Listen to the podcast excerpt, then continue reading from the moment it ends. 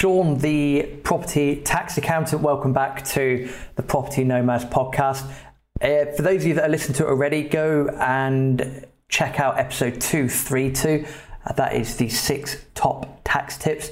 Uh, Sean goes in depth on, on a number of different things to do with um, well, tax, basically. So well worth a listen to. Uh, for those that have already listened to that, uh, Sean, the property tax accountant, is back. Uh, but today's a lot more conversational. We are going to be uh, chatting about the uh, eight tips for remote property investing. As mentioned last time, Sean splits his time between a multitude of locations. Now, for those of you that know myself, uh, with partner being Mexican, in due course I will be splitting my time uh, around the world as well. But that doesn't mean that you're not able to do property investing. Absolutely not. Uh, we're here to dispel a few things in this episode, so it's going to be a little more, a lot more conversational. Uh, all of that being said, uh, Sean, welcome back to the Property Nomads podcast. Thanks, Rob. It's great to be back. Uh, we've been speaking off air and we sort of worked out eight tips, and we can both draw on our experiences, which is the whole point of this episode. So do not go into this with a mindset of, well, if I don't live in my investment area, you know, I can't do property. Absolute nonsense, uh, B S. You can. There is always a way in which to get something done. Sure, we started off, uh, we'll start off with number one. That seems the most logical place to start. Choose the right strategy. How, how is that going to help remote property investing? Well, I mean, let's, yeah, let's get started. So these are obviously all personal opinions now, and and and really from my own um, experience. Um, might not be right for everybody else, but but for number one for me is is is really choose the right strategy for your individual circumstances. So, you know, how do you choose the right strategy? So I would be asking myself, um, so how much time can I spend in, in the local area? So where you actually invest in that property, um, you know, are you going to be there for you know, purchases and, and sales? Um, how much time abroad are you going to be um, and to manage day-to-day issues, uh, for example? So are you just going to be away for a few months? Great, probably not an issue. But if you're away for you know nine, ten months of the year, obviously it's going to be very different. Uh, what's taken you abroad? Um, how much time are you going to have available? And um, will you be able to, for example, make the time differences work? Um, so let, let's take the East Coast of the U S as an example. The time difference is only five hours. That's probably doable to stay in contact with with people back at home. But if you're in Australia, do you want to be getting up in the middle of the night on a regular basis to be able to speak to all of your key contacts in the U K? I, I suspect the answer is probably no. Um, and, and then another one is, is, is, you know, in terms of yourself, are you willing and able to be able to hand over the reins to others? Do you have that trust um, in those people to be able to do that? And, and do you have the budget to support it? So that, that would be what I would be asking myself before I even thought about property strategies um, entirely. What are your thoughts on that, Rob? I completely agree. And then this is the sort of the premise of this of this list, isn't it? Is we agree on all of it. So I will be saying I agree quite a lot. In, in terms of choosing the right property strategy, yes, it's paramount. What are you getting into property for? Is it to have the cash flow? Is it to see your property prices increase? Obviously inflation is going to help do that anyway over a long, long period of time. But for myself, and my partner's Mexican, uh, I like Mexico. Uh, she quite likes the U K. So, uh, you know, uh, I don't want to stay here for the rest of my life. I want to be sort of moving around. Time difference is very important uh, for, for example, uh, you know, the, the Yucatan. I think it's six hours most of the time. So again, manageable, not an issue if I've got to get up a little bit earlier, because you're then catching people at about lunchtime or just after. But for us, uh, Aaron and myself, when we cracked on with property, it was, we wanted to create that lifestyle. Not, you know, we're, we're I say we're, we're, we're traveling people, you know, we're not after the opulence as such. You know, to have the time to be able to do things is important. To have the choice to be able to do something is very important. So for us, it's, you know, going on these sort of wacky adventures and uh, attending sporting events. You know, we'll probably end up at the World Cup uh, in Qatar uh, at the end of the year, maybe the uh, Rugby World Cup in France, although admittedly that's not too far to go, you know, two thousand twenty-three, uh, maybe go and watch some Test cricket in, in the West Indies. All, all random bits and pieces like that. So for us, it was about cash flow. Can can we get the cash flow? Uh, are we happy to put time in to get the systems and whatnot set up properly? And then if we've got the right people in place, et cetera, which, you know, we'll touch upon in, in later tips, you know, that, that's what it is for us. So, yeah, you know, the right strategy is is fundamental. Absolutely. Yeah, complete, completely agree. So if I then think out, think about just certain strategies, certainly not all. I mean, if I think about buy to let, you know, if you can get high quality, long-term tenants in, for me, that's the best. That that it re- really is. If I then think, you know, to some more complex strategies, if you will, is is things like H M Os. Yeah, I, I wouldn't touch this personally, but others certainly would. Um, obviously, a lot of people go into H M Os because of the uh, the higher returns, uh, generally speaking. Uh, but often those returns are because those investors are actually then managing those properties themselves, and H M Os, you know, just by their very nature, are very you know, labor intensive. So if you're then fully outsourcing that management service because you're simply not in the country, then that's going to erode those those great margins and, and make may make it more trouble than it's worth, and perhaps lower returns than, say, just a standard buy to let. Um, but you know, each individual circumstances are different. Yes, similarly, if we think about serviced accommodation and Airbnbs. Um, you know, again, lots of people do that. It, it may well work. It can be a completely hands-off investment if you've got a great management company. Um, if if you've got, you know, they're perhaps managing the cleaning team as as well, uh, and it's you know it could be very very profitable, particularly if you've got you know, great occupancy rates, uh, for example. But again, a lot of people perhaps may get into this, you know, through rent to serviced accommodation, and the chances are they're probably going to be doing a lot of that work. Um, and looking after those properties themselves. So, you know, clearly that's not going to work if you if you're abroad a lot, unless perhaps, um, let's say you're managing prop- a property or properties that are very busy in the U K in the summer, but then you can get away in the winter, perhaps when those properties, you know, are, are effectively vacant. So, that, you know, there's certainly plenty of options there. And then if I think about B R R, or then even moving on to to flips. Is I mean, for me, this would be the most challenging. I mean, I, I know that there's various people that do flips from two hundred miles away, and you know they've got a great team and can periodically, you know, they're normally in the south and they can pop up north to to check on properties, and you know might do video calls to check on the status of work and assessing the quality and things like that. But again, if if you're out of the country for a significant portion of the time, then it, it's definitely going to be challenging. But it's it's doable. I mean, you could get into a lovely situation whereby perhaps you spend the summer in the U K doing flips, and then you disappear for those those cold, miserable winter months, maybe. Too true. And just to highlight you, what you said at the start of the episode, which is paramount, these are based on you know our opinions. Nothing is impossible. Uh, uh, you know, absolutely nothing is impossible here. Where there's a will, there's a way. But we'll go back to the main point. You know, choose the right strategy. So, what are you? What are you in it for? What's your lifestyle design? What are you thinking? Uh, and work from there. You mentioned on it briefly there, Sean. Moving on to point number two: use a budget.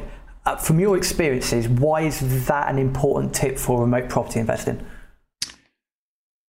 I would say because the expenses are likely to be higher.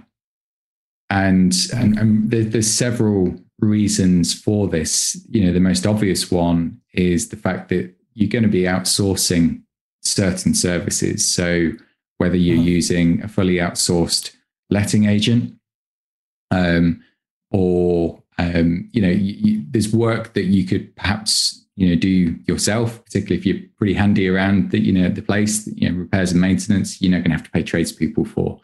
And particularly if you are, you know, a tradesperson by trade anyway, then then there's some, you know, less obvious things. So if you're out of the country for a significant portion of the year, you may become non-resident for tax purposes. If you're then non-resident for tax purposes, well, guess what? The government have, have fairly recently introduced a further surcharge on stamp duty. So oh. not only are you going to be paying the, the three percent for additional properties, for second properties and more, but then there's an additional two percent for non-residents, which uh, you know suddenly start, you know, those those stamp duty bills suddenly start mounting up. Um, I, I, I mean, I'll, I'll pause there just in case you wanted to make a comment, but I do have a, an, another one tax related, which is quite comical actually, but, but let, let's not move on too fast.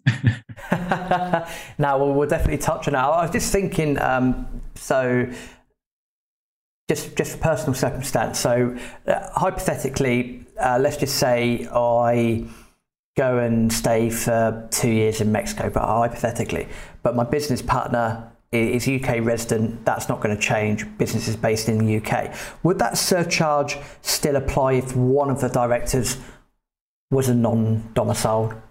Quite, quite possibly. Um, okay. I, I would need to look into the exact rules for that. But what what what uh, the, the revenue does do is effectively looks through those companies and looks right. to the ultimate beneficial owners. I, I suspect if if you were non-tax resident, That, that you may well be. So it's, you know, it's no different to say, I don't know, let's say a hus- husband and wife team that buys a second property. One of them may never have owned properties before, but the other one has done, and, and that would trigger the three percent. So it probably would, but don't hold me to that. Fair play. Uh, and in terms of uh, using the budget, as I've written about in, in various books, and Aaron will say the same thing as well, what we like to do is put ten percent of the gross rental income uh, per property or for the whole portfolio, which is both the same. Uh, we'll normally put that into uh, a savings account or what we call our M O account, uh, monthly operating expenses account. That way, if something pops up, as it inevitably will do in property, that way you're not uh, you're not fretting about it. You're not trying to run around trying to scramble some cash together. You've got it in your account. You've already budgeted for it. You've allocated those funds, rainy day funds, call it what you will. Um, that being said, uh, yeah, this this story you were talking about, um, Sean, this antidote. Yeah, so I've probably built it up too much now. So so non-tax residents. So th- this is an interesting one. So if, if you are um, renting out a property and you're a non-tax resident, you have to file form N R L one with H M R C. And so that, that says to H M R C is, hey, I'm abroad, but I'm renting out a, a property. I'm, I'm in receipt of rental income. You need to do that for every property. Um, and if you don't file that form, then what it means is, is that um, whoever, whoever you're receiving the rent from has to withhold twenty percent of that rent. So that works really, I can, I can see your face already. I know where your mind's going now. Is that works fine if, if say, for example, you're using a letting agent that's collecting the rent on your behalf. And okay. so, you know, the, the tenant would pay the letting agent one thousand pounds, and then the letting agent would, would, would then withhold two hundred pounds, twenty percent as tax, and then pay that on to H M R C. So you'd receive the balance. Now, the question then becomes is, well, what if you're not using a letting agent and you're just receiving the rent directly from your tenant? Well, the way in which the rules are put together is, is that the tenant would have to withhold that twenty percent and then pay that across to H M R C each month. I've never, ever come across that. And, and, and I'm yet to hear of that actually working in, in practice. I can't imagine any tenant moving into a property saying, oh, right, well, you, so you haven't given me an N R L one, therefore I'm going to withhold some of the rent and, and, and pay that to H M R C. If, if anyone's listening and that's ever, ever happened to you, let us know, because that is priceless if, if that's the case. Uh, talk, talking of uh, M O accounts and putting a reserve aside, that moves us on quite nicely to point number three, dealing with funding challenges. Now, are we looking at this from um, a mortgage point of view, or did you have something else in mind when you thought of this particular tip? Yeah, um, very, very much uh, a, a mortgage. So again, I'm putting my non-resident um, tax, uh, sorry, non-tax resident um, hat on here. So if you become non-resident, then you're effectively treated as an expatriate, an expat. And lenders typically will, will see those individuals as higher risk. So the reason for that is, is that they recognize that it's going to be much more difficult to pursue those individuals if the debt goes unpaid. They're also very, very worried about money laundering. So particularly for those, maybe the, the, the smaller lenders or, or those with, you know, very automated systems, you know, it's going to be one of those computer says no moments. You know, you, the, the mortgage lender is, is that there won't, there'll be fewer lenders in the market. It's simple as that. And then because it then means that those lenders that remain in the market, they have to jump through many more hoops. So for example, they may, um, you know, they, they're going to have to somehow validate your, um, your income, for example. Um, if you work for a global company, then that's easier because they can go down to the, the local office and, and correspond that way. Um, but if you're working for a local company in you know, Singapore, wherever it might be, Mexico in your case, it can be a lot more difficult. But the fact that they're having to jump through so many more hoops, hoops they're going to want to be compensated for that extra time and energy. So again, higher rates. So fewer mortgages, less competitive because the market's smaller. Uh, and, and therefore um, high rates as well because of the risk. So again, that's that's something to work through. What's my tip here? And I said this on the prior episode, speak to your tr- team of trusted advisors, speak to your mortgage lender straight away. If you're thinking about going abroad or if you're thinking about spending more time abroad, talk to the broker. Yeah, and then this is something I've started doing because uh, again, it comes down to what you echoed in the prior episode and, and here. Already is, you know, number one, being honest, uh, but number two, planning ahead, and it is it is one of those very practical things. You know, we've had, not to dive into it uh, too much, but a lot of uh, practical, useful advice has come back from initial conversations about how to potentially and, and perfectly legally, I will point out, uh, be out of the country for quite a significant amount of time, but also then have the necessary things in place. Uh, in order to possibly offset that. Now, those things are changing all the time, so I'm not going to sort of sit here and dive into that. Uh, maybe when it happens, I'll do an episode, but that's maybe a few years down the line. But there are certain things you can do um, that mean that you're out of the country for a period of time and you're still treated as a, a U K tax resident. But, you know, by the by, dealing with funding challenges, yeah, very poignant. Again, not impossible to get funding if you're, I don't know, for example, a South African and you're looking to invest in the U K, entirely plausible. But as you've quite rightly said, there might be a few challenges here, but also go back to point number two, factor it into your budget as well. Uh, n- number four, the importance of surveys and snagging. I think snagging is, well, it's pretty much like Ron Seal does exactly what it says in the tin. You must have a look at your snagging if if some work's been done, get get a little thing sorted ASAP. But in terms of surveys, why, in your opinion, is getting the various surveys important if you're looking to invest remotely? So for me, these are worth their weight weight in gold. So if If I'm purchasing a property from abroad, you know, it might be the case that I've only looked at it on Rightmove. So I've not visited it myself. I'm an accountant, not a, um, you know, a construction engineer or anything like that. Uh, even if I did look at it myself, um, I might have had friends or family members view the property. But again, you know, are they going to catch everything? So a survey for me is worth its weight in gold. You know, you're probably looking at, you know, probably around about a grand for a three bed detached house, perhaps, um, where the survey surveyor might spend several hours, you know, inspecting the property from top to bottom. I'm talking about here is, is the full comprehensive building survey rather than just the drive-by ones for, for mortgage valuations. Um, I would be recommending one of these surveys, even if you're a cash buyer, um, you know, where, where you're not re- required to have a survey at all. Um, for me, you know, I, I get the a really detailed survey report back with lots of photographs and dis- descriptions of all the potential risks and where you know, the house might be wearing out. So what that allows me to do is, n- number one, it allows me to determine whether I'm even going to buy that property or not. I've had an offer accepted, but it's always subject to survey. So if something is significant that's identified, I can either pull out of the sale um, or, or renegotiate the price because work needs to be done, or ask the seller to do to do the work before completion. Um, the the other one um, as well, it allows me to plan and again and budget. We've talked about budgets. It allows me to plan and budget for the next five to ten years. So yeah, the, the, the roof is fine for now, but we can see that it's going to need to be replaced or whatever it might be. That allows me to do that and gives me that sense of, of security. Makes perfect sense. And again, it's worth its weight in gold. It's well worth the investment, especially if you haven't got uh, people on the ground straight away, or, or not people that you can necessarily sort of trust and rely on straight away if you're looking to get started.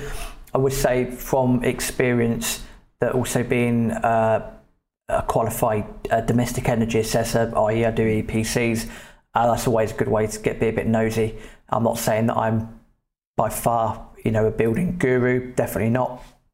But certainly the knowledge I've picked up from that, you know, I can certainly apply if I'm if I'm having a browse uh, around a home as well. You know, what's what's the build type? Is it solid brick? Is it cavity? How can you distinguish the difference? Is it timber frame, you know, system build, you know, all of that sort of stuff.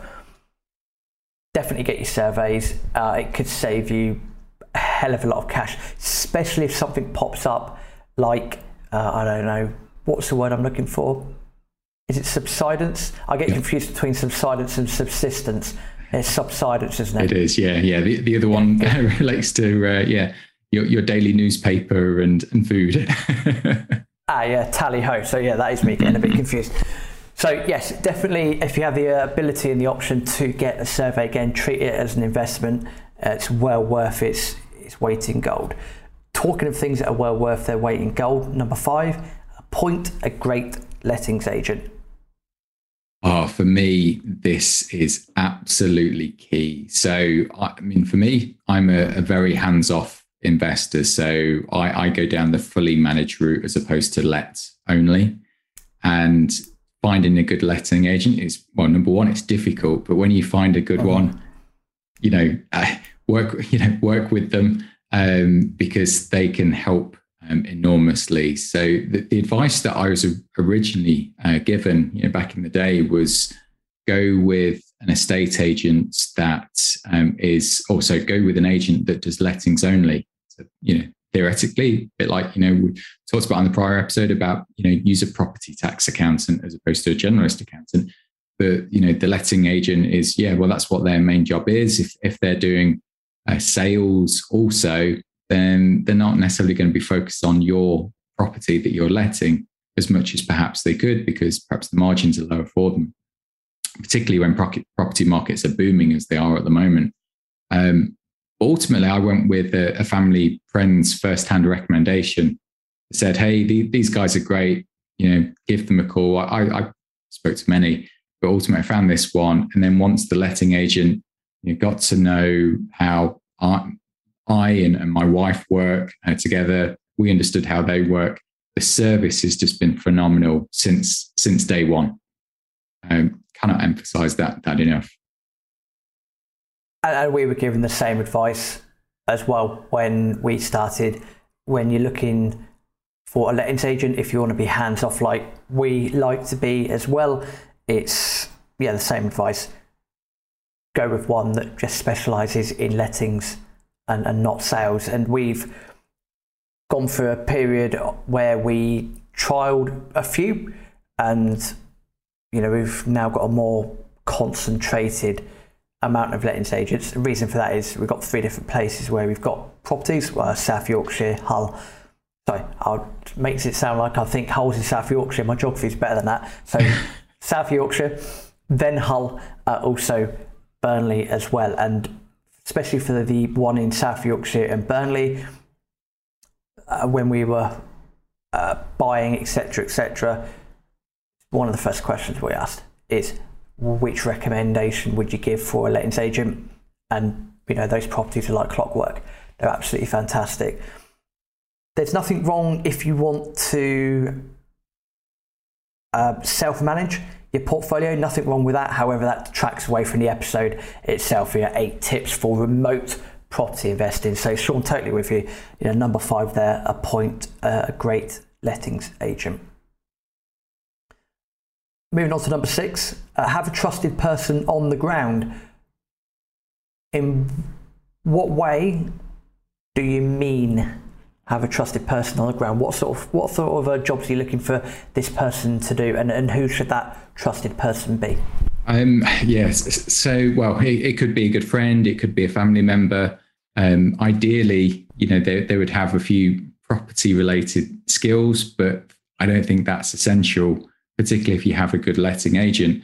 Um, you, you can't put, in my case, so I feel that I can't put everything in the hands of the letting agent. There's still times when I need additional assistance, and I particularly need that additional assistance when I'm abroad, but uh, purchasing or selling a property.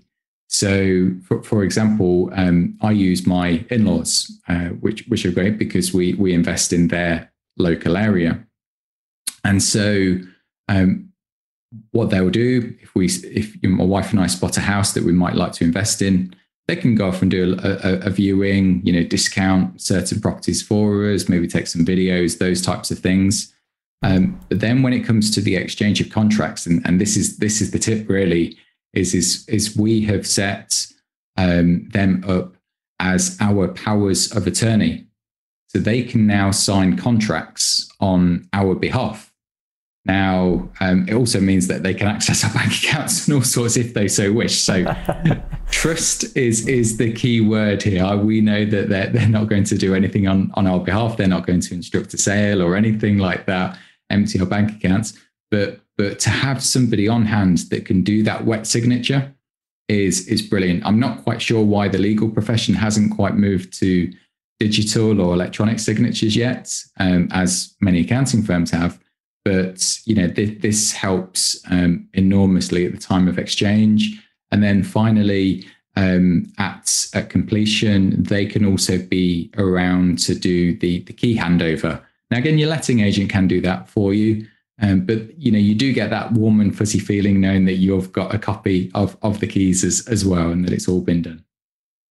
Uh, on to number seven then, uh, making the most of technology. Now, we've seen a lot of technological advances, uh, certainly in our lifetimes. I mean, here we're going to be looking at things, I don't know, for example, Skype, Zoom, uh, you know, things like WhatsApp, your social medias and, and whatnot. It's a lot easier now to, you know, well, even to be able to just send, you know, a video uh, to one another, one of those via those many channels. I think that's the point of having this point, that just because you're physically not in said area, it doesn't mean you're not able to see what's going on. Uh, absolutely. Um, so uh, you, this is the, probably the one thing that I'm actually thankful for um, uh, as a result of the pandemic, uh, which, which sounds uh, slightly perverse to say, but you know, the likes of things like video technology and whatnot have, have really come on leap, leaps and bounds over the last two years. I mean, the last decade has been absolutely wonderful for connectivity and, and technology, um, particularly with the likes of you know, fintech and, and all of those things. But, huh. you know, there's, there's this um, technology that you use as an individual, and then there's technologies that you use then to collaborate with others. And so I think, you know, for the technology that we'll, when collaborating with others, we'll, we'll come on to when um, considering the next tip. But if we're just, this tip is really just focused on um, technology that you use yourself. And for this one, I recommend using a, a, a proper um, app that is, or accounting software that is very much designed for property investors. So the, the one that I like to use um, as a landlord is, is Hammock. Use hammock dot com, and uh, it's it's a wonderful app. Um, it really, really is. It, it does multiple things. Uh, the, the tagline that they use is um, designed by landlords for landlords. And so it, it does both financial um, um, financial management systems, but also general management systems. So just talking about the general ones, if, if you are self-managing, it will provide you with reminders for lease renewals, for gas and uh-huh. gas and electric safety inspections. It's a place to store your leases. It's a place to store all of your certificates rather than just in you know, ran- random folders on your Google or OneDrive um, account. So it's great from that perspective. But then the financial perspective is is also wonderful because it connects directly to your bank using on, um, using open banking. Um, it can read-only access, so I would add as well, it, it can't suddenly create payments or anything like that. Um, mm-hmm.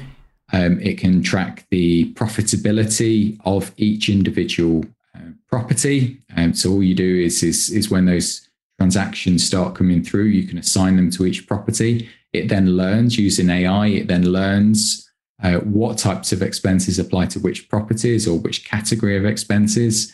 Uh, and so, yeah, you can see which property is doing better than others. That might, you know, result in you either, I don't know, increasing rent or, or selling a property perhaps. And then um, the other one is, is because it's tracking uh, rental payments and, and various other payments, it will actually flag um, to the user if either a rent payment is late or has not been received. So I said I said on the last episode is, is you know, if, if you're, I've seen real cases here where clients would say ten, twenty properties. It's difficult to manage. Um, that's a lot of transactions, a lot of data.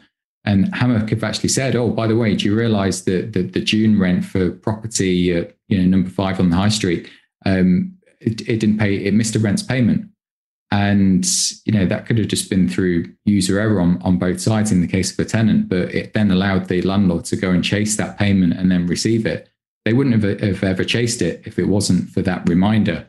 So it is doing that matching. It's it's wonderful. And then, you know, you could take that a step further and then get a proper accounting system as well. It does many of those things um, from the finance perspective as well, such as, you know, the likes of QuickBooks Online. I, I would, I agree, and I would also say that for people thinking, well, you know, I'm not really too good with technology, or I don't want to use that app or anything like that. Uh, for um, Aaron and myself, actually, we're I say we're a bit old school. Uh, we use Xero and, and Excel. And we find that through trial and error of, of different apps. And the way that, you know, we like to take care of things, uh, I think what Aaron does, he'll he'll sit down uh, once a week for an hour or so, go through various bits of banking and whatnot. He'll plot that on a spreadsheet, and then our admin man can take care of the rest of that on a couple of other spreadsheets. That's what we found works for us. Of course, you know, many people, you know, the idea of spreadsheet would give them a headache or possibly a migraine, and they'd rather using that. But even, you know, Excel, you know, that's something that wasn't around thirty, forty, fifty years ago. So it is using technology to its potential. We'll go on to the last one uh, then, Sean, uh, which I- I- again is key. You touched on it on, on the previous episode there. It's something we agree with definitely, and it's imperative.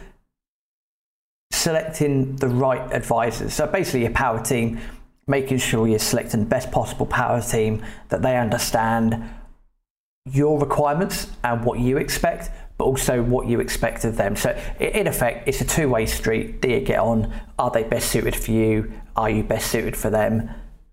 Anything else to add on that? Yeah, absolutely. I mean, I think when considering advisors, I think this boils down to technology, trust, and an attitude um, that those advisors and parties can provide to you. So if I think about technology, we've just touched on that, and you've mentioned things like Zoom and Teams, FaceTime, WhatsApp, whatever it might be. I have found as a result of the, the pandemic, not only has that technology improved, but also clients actually prefer to use that technology now in many cases rather than meeting in person. Don't get me wrong, it's great to meet in person, but we are all busy, and you know, typically with property investors, this isn't the sole and single thing that they do. They've, they've typically got a nine till five as, as well that they're, you know, trying to escape from in many ways. So the last thing they want is to be stuck in traffic.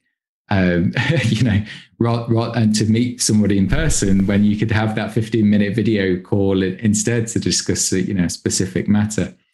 And then, um, I mean, we've talked about Hammock and, and also the likes of QuickBooks Online, which is the cloud accounting system.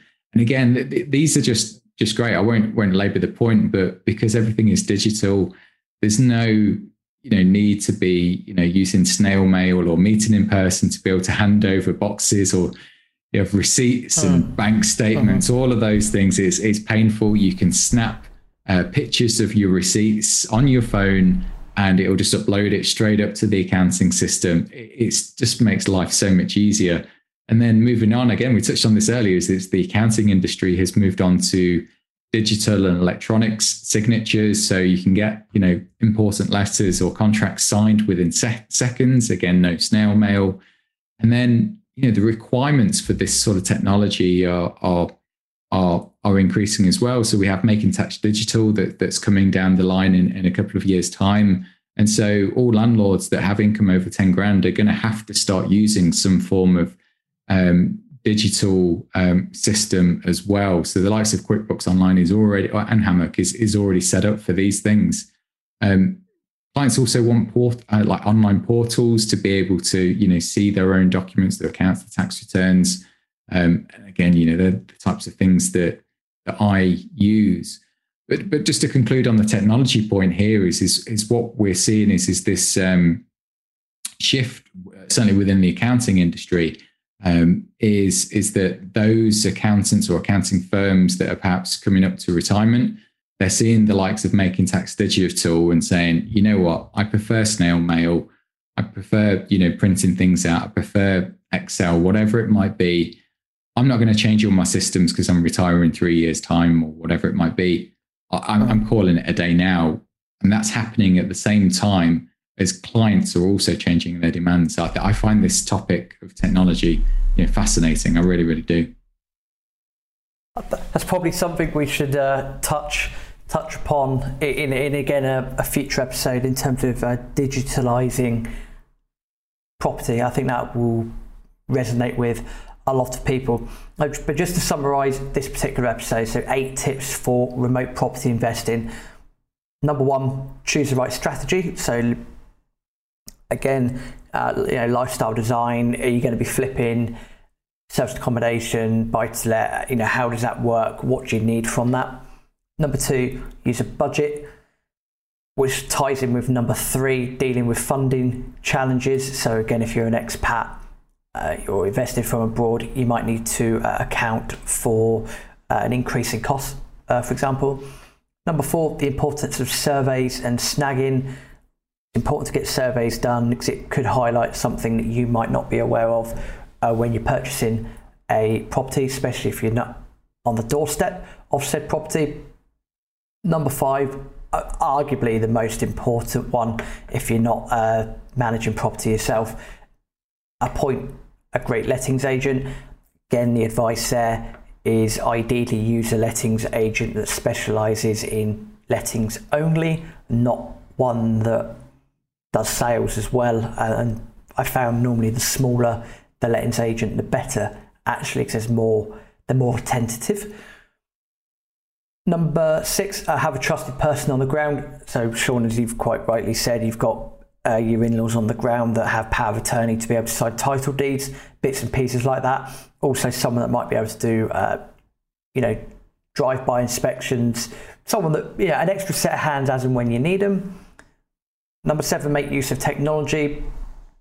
So in our, in our case, Excel, Xero, et cetera, et cetera, et cetera, but also with Hammock, QuickBooks, digitalising your business, very important nowadays. And finally, you know, select select the right advisors. Take time to speak to people. Your power team's imperative um, at the end of the day. I think there's some great information there. Very practical as well. You don't have to invest on your doorstep. You can invest miles and miles up the road, or as you do, Sean, you can invest when you're not even in the country. If you're out and about on your travels. Likewise with myself and Aaron as well, you know, we could be out on our travels and the business is still working in the background.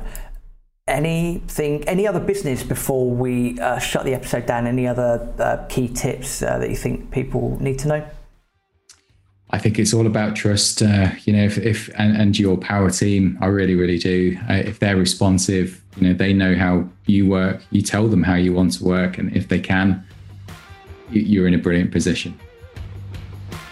Fantastic stuff. And for those people that want to connect with Sean, the links are in the show notes. So go back to episode two thirty-two as well as six top tax tips. Uh, Sean, again, a massive thank you for your time, and uh, yeah, look forward to um, more episodes in the future. An absolute pleasure. Thank you very much for having me.